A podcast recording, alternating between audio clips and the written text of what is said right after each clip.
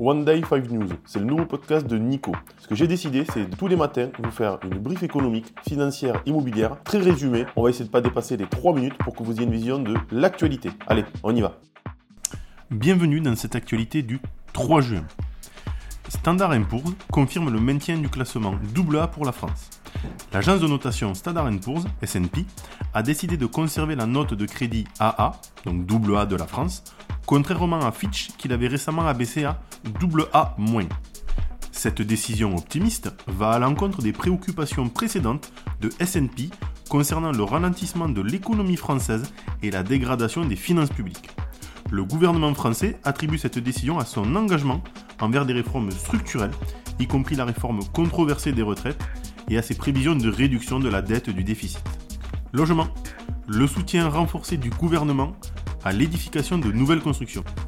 Face à la crise du logement en France, le gouvernement prépare de nouvelles mesures à dévoiler ce lundi. Action Logement pourrait soutenir les promoteurs immobiliers en investissant dans 30 000 logements sociaux et intermédiaires, suivant CDC Habitat qui s'est engagé à acheter 17 000 logements.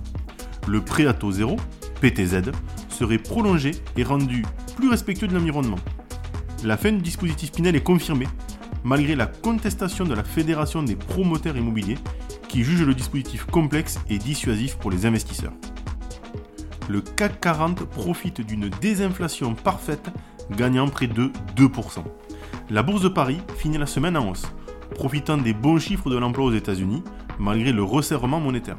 L'indice CAC 40 a clôturé avec une hausse de 1,87%, bien que cela n'ait pas empêché un deuxième recul hebdomadaire consécutif.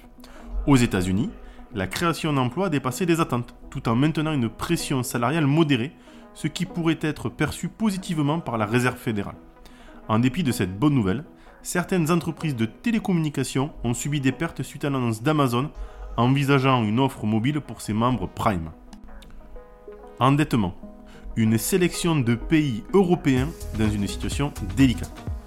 De nombreux pays européens, dont la France, face à une situation budgétaire préoccupante due à la hausse des taux d'intérêt, selon un rapport de la Commission européenne.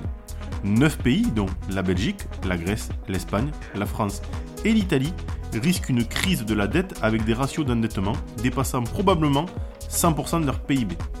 Par ailleurs, six pays européens ont des besoins de financement brut dépassant le seuil critique de 16% du PIB. L'époque où un taux de croissance supérieur au taux d'intérêt moyen de la dette rendait tout niveau d'endettement viable et révolu. Évitant le défaut de paiement, les États-Unis ont deux ans de répit. Jeudi, le Sénat américain a approuvé la suspension du plafond de la dette du pays jusqu'en 2025, permettant aux États-Unis d'éviter un défaut de paiement jusqu'en cette date.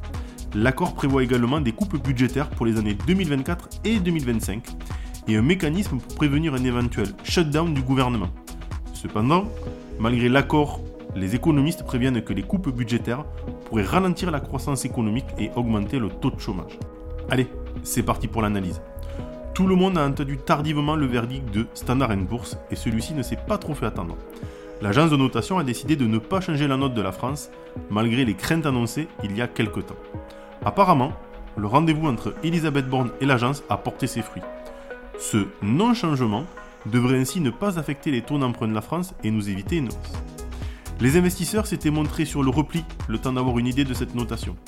On dirait que dès lundi, les marchés financiers devraient repartir de plus belle. Voilà, je vous souhaite une bonne journée, un bon week-end, et pour les One Day 5 News, je vous dis à lundi.